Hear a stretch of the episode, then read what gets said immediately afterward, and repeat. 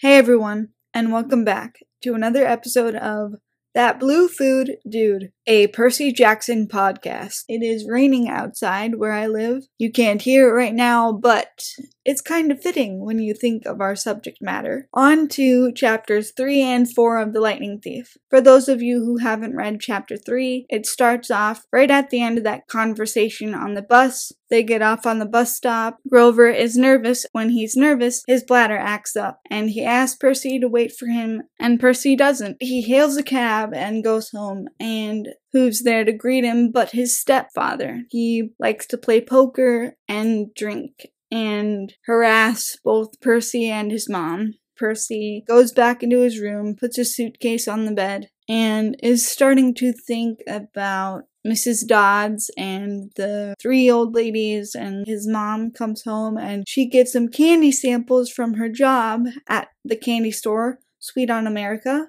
He's eating the samples while he's talking to her, catching up, but he leaves out the part of Mrs. Dodds and the three old ladies. Then she says she and him are going to Montauk for the weekend, and Percy is all excited because that beach at Montauk is where she met his dad. There they enjoy a nice walk on the beach, eating blue candy. They talk about life and they talk about school, and he always gets around to the topic when they always go to Montauk, which is his father, and he asks his mom, Will you have to send me away again to a new school? And she says, I don't want to, but that's what they said to do. That's what your father said to do, to send you to this camp. And he's like, Why would my father have anything to say? He left before I was born, and what camp? But she gets sad, and so Percy doesn't push it any further, and they go to bed, and that night he has a dream of a horse and an eagle on on the beach in the surf and they're fighting and they're trying to kill each other and Percy is running on the beach toward them trying to stop them. And all the while there's this voice from deep in the earth goading them and telling them to keep going, to keep at it. And just when the eagle is about to slash the horse, he yells, No! and wakes up from the dream. His mom wakes up, it's dark and lightning everywhere, the sea's churning. All of a sudden, they hear this knock on the cabin door, and it's Grover, soaking wet, panting, frantic, his mom gets all pale. Grover is like cursing in ancient Greek, and Percy is still fixated on Grover. The reason he's so fixated on him was that Grover had no pants on. His bottom half is covered in fur, and where his feet should be are cloven hooves. And so that is a synopsis of chapter 3. Grover unexpectedly loses his pants. And now on to my discussion. So, as he's on his way home, Percy tells us readers a little bit about his mom, Sally Jackson. And she's had it pretty tough. And to him, his mom is the best person in the world. And it just proves his theory that the best people have the rottenest luck. When I read that line, the best people have the rottenest luck, that struck a chord in me too, because it does seem sort of true in a way. And I just like how Percy talks about his mom. I love her character. She is like the best mom in the series. It sets up the chapter really well in meeting her Percy mentions that his dad and his mom were not married. They had a relationship, a secret relationship. Percy Jackson and the Olympians are an interesting series because even though they're kids' books, they mention or just include a lot of real things that kids deal with in real life, like single parents, like step parents, like their parents not being married, dyslexia, ADHD, bullying, abandonment. And as you read on later, being gay or lesbian or mm. transgender, being deaf. It kind of helped like show me a different view of life in the view of characters who had a different life from mine or perspective or difficulties. And for the books themselves, it really kind of set them apart as kids' books, I think, which just makes them more special and more unique and near and dear to so many kids' hearts because kids who needed that at that time and even now when they read the books to connect with that and to relate and just kind of feel like they're not the only ones And I know I sort of mentioned this before, but I love how Percy talks about his mom. I, I just love the relationship and I love how he sees her and how she sees him, how he says that she can just make him feel better just by walking into the room. That's how I feel with my mom. Along with having a disability and struggling to belong and to figure out my identity apart from my disability. I struggle with anxiety a lot and get anxious about small or big things. It feels overwhelming a lot of the times and it's hard to get a grip on. She just makes me feel better by just being there. So I relate to that and how Percy feels. And also, I want to mention how cool is it that Sally works at a candy store, even though it's probably not like the best job in the world. It's probably pretty cool to have your mom work at a candy store and you get all the free samples you could want. I just want to bring to your attention that in the beginning of chapter 3, when he is talking about her backstory, he does mention that her parents died in a plane crash when she was five years old. I'll say that again. Her parents died in a plane crash. Spoiler alert for anyone who has not read the books. Percy is the son of Poseidon, god of the sea. Zeus is the lord of the skies, god of thunder and lightning. Poseidon and Zeus don't get along. Percy is not welcome in the sky it's dangerous for him to be up there. Zeus is very territorial and uh, doesn't like other demigods anyway. So if Percy were to, let's just say, go on to a plane like he does later in the story, it's very dangerous because Zeus could zap the plane with lightning out of the sky and Percy could die. And so I say all that because it's very subtle what Percy says about his mom's parents. It could have just been a normal plane crash. It's just a little detail that makes you wonder just a little bit. It's also mentioned in this chapter, or maybe it's the next chapter, that he is remembering all these little weird, scary moments that he's had as a kid where he's had to move from school to school to school, different instances. One of the instances that he does mention is when he was a baby in like daycare or kindergarten or whatever. The teacher put him down for a nap in his little crib area when Sally came to pick Percy up, she screamed and panicked and everything because a snake had slithered into Percy's crib and Percy had strangled it with his little meaty fists and killed it and was playing with it like a little toy. That is a little bit modified from the actual Greek myth story of Hercules because Hera had sent snakes into Hercules' crib when she found out that Alcmene, who is Zeus's quote mistress at the time, she was pregnant and when Hera found out, she got really jealous. And so when Hercules was a baby, she sent the snakes into his crib to kill him, one of many attempts that she tried. But he, Hercules, killed the snakes as a baby. I should also mention Alcmene was the granddaughter of Perseus, Perseus the son of Zeus. So Hercules is Perseus's brother slash great grandson through Zeus. So that is kind of how that story is connected to both of them and modified to fit Percy. Percy is named after Perseus. In the first chapter, it mentions that Percy has a temper what I get from the book and what he seems to me, he feels deeply for people, about people, about different things, whether those feelings are positive or negative. They're very strong. For example, he is very protective of his mother, he's very protective of Grover, and he gets angry at bullies and tries to stand up for his friends and his family. Nancy's sitting on her butt in the fountain just because she was bullying Grover and him. And, you know, he's in trouble when he didn't even touch her. The strength of his emotions and the sort of unpredictability of Percy is parallel or symbolic of the sea. How it's calm one minute and stormy the next and very powerful. If it wasn't for Gabe's beer cans being empty and drunk already, Percy could have made them explode like he made the fountain grab Nancy. Can you just picture that? Because he's in his room talking to his mom, and all of a sudden, Gabe comes in demanding bean dip. Percy gets all frustrated inwardly. He's thinking, How does my mom put up with this creep? Like, she's way better than that. She deserves better. And he gets mad at his demands and how he's kind of just like harassing Sally and him. And Gabe makes Percy apologize for something to allow them to go on the trip. And he gets mad at him gritting his teeth and saying the apology, but I'm surprised that the beer cans don't just explode out in the living room. Also, Gabe calls Percy Brain Boy, and then later, Annabeth calls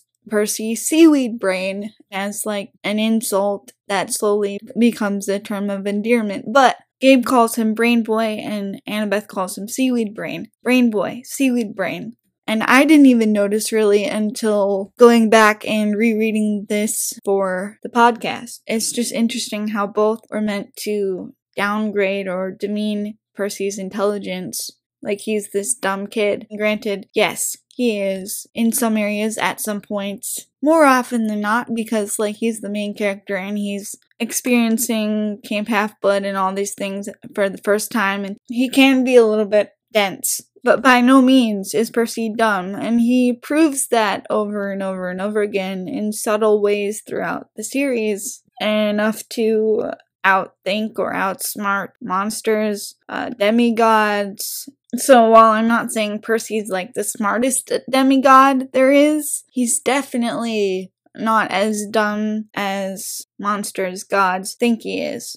Montauk is near Long Island, and their cabin is on the south shore at the very tip of Long Island. I've always wanted to go there. I want to plan a trip and visit all the places in all of the five books all across the United States. Just see everything in all the different places in person and read the different events that took place there. And so that's always been like a goal or a bucket list uh, to do thing of mine. With COVID, those plans will obviously be put on hold for a while, but Eventually, I'd love to take a trip like that. And to also eat blue food while I'm on the beach and toss some blue corn tortilla chips to the seagulls myself.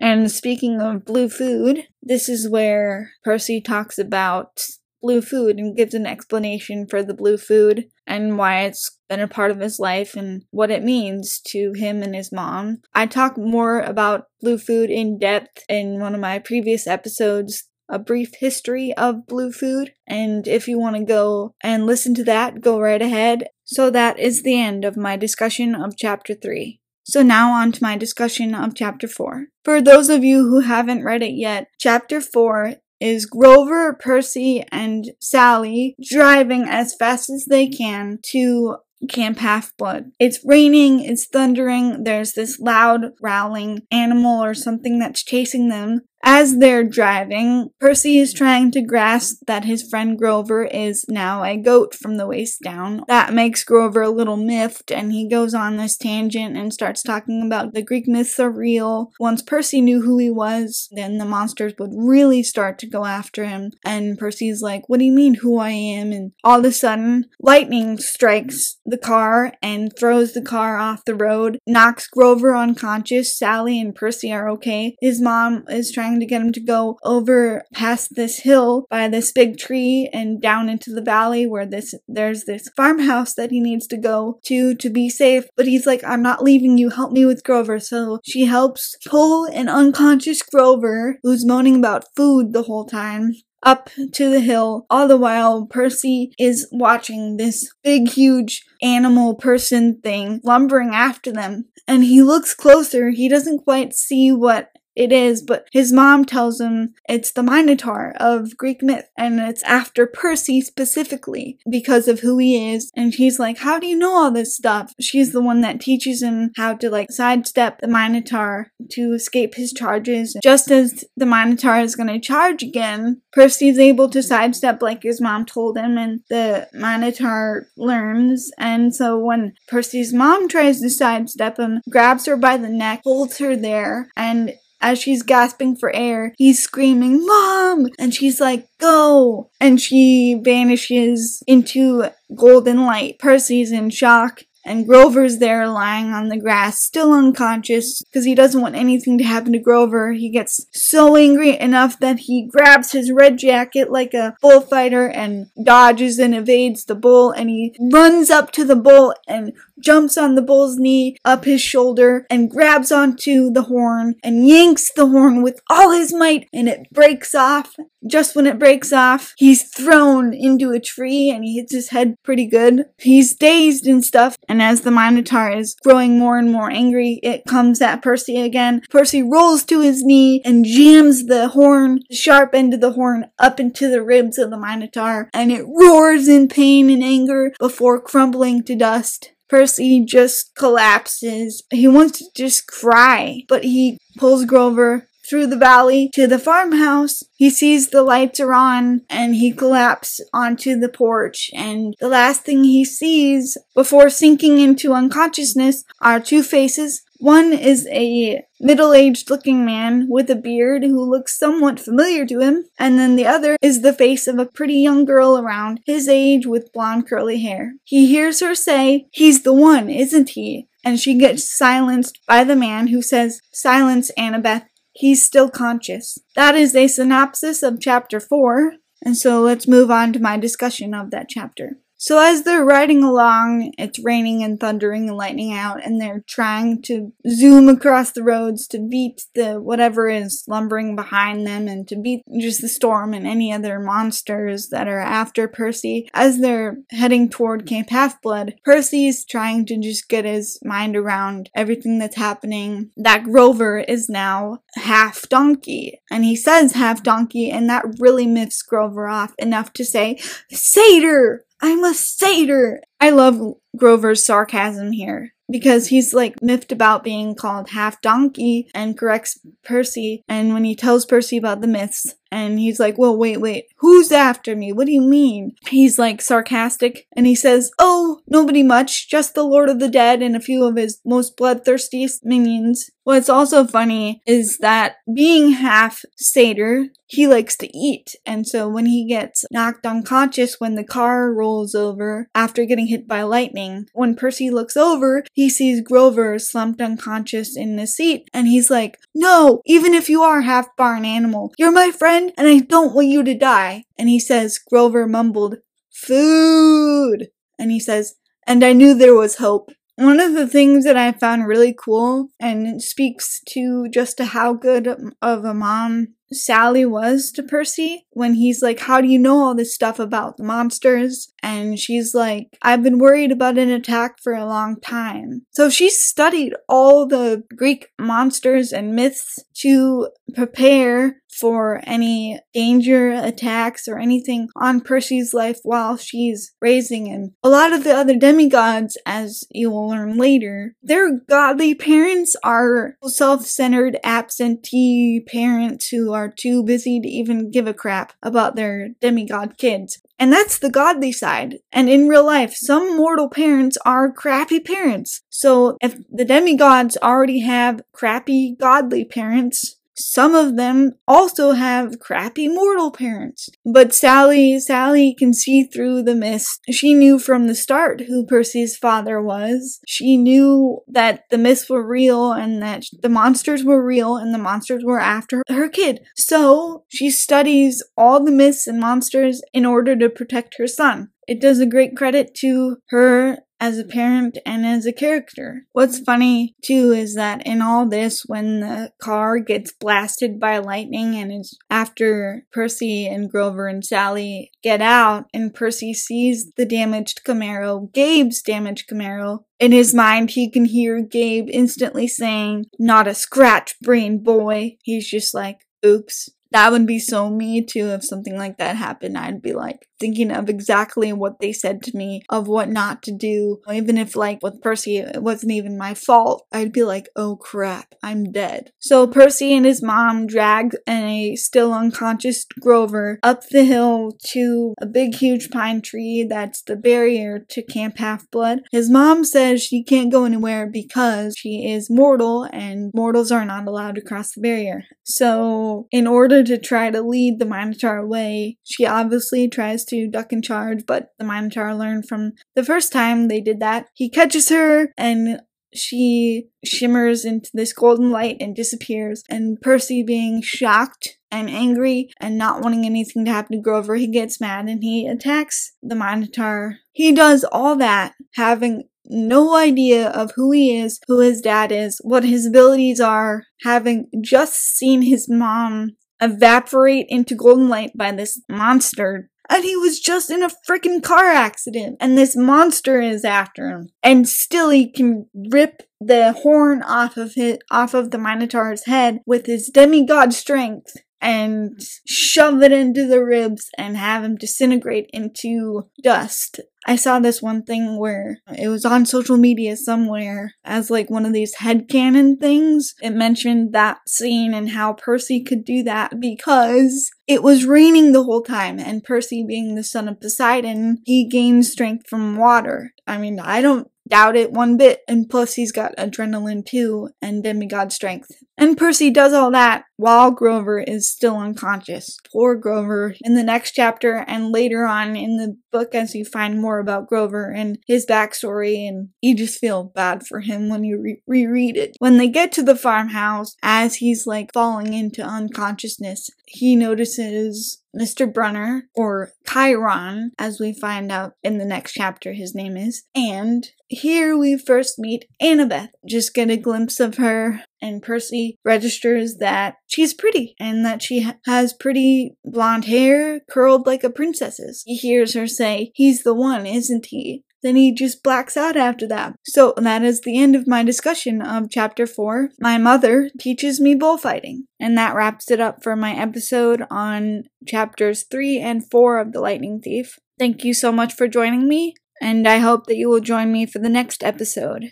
In the meantime, my fellow half bloods, try not to lose your pants. And if any of your moms teach you bullfighting, sign me up.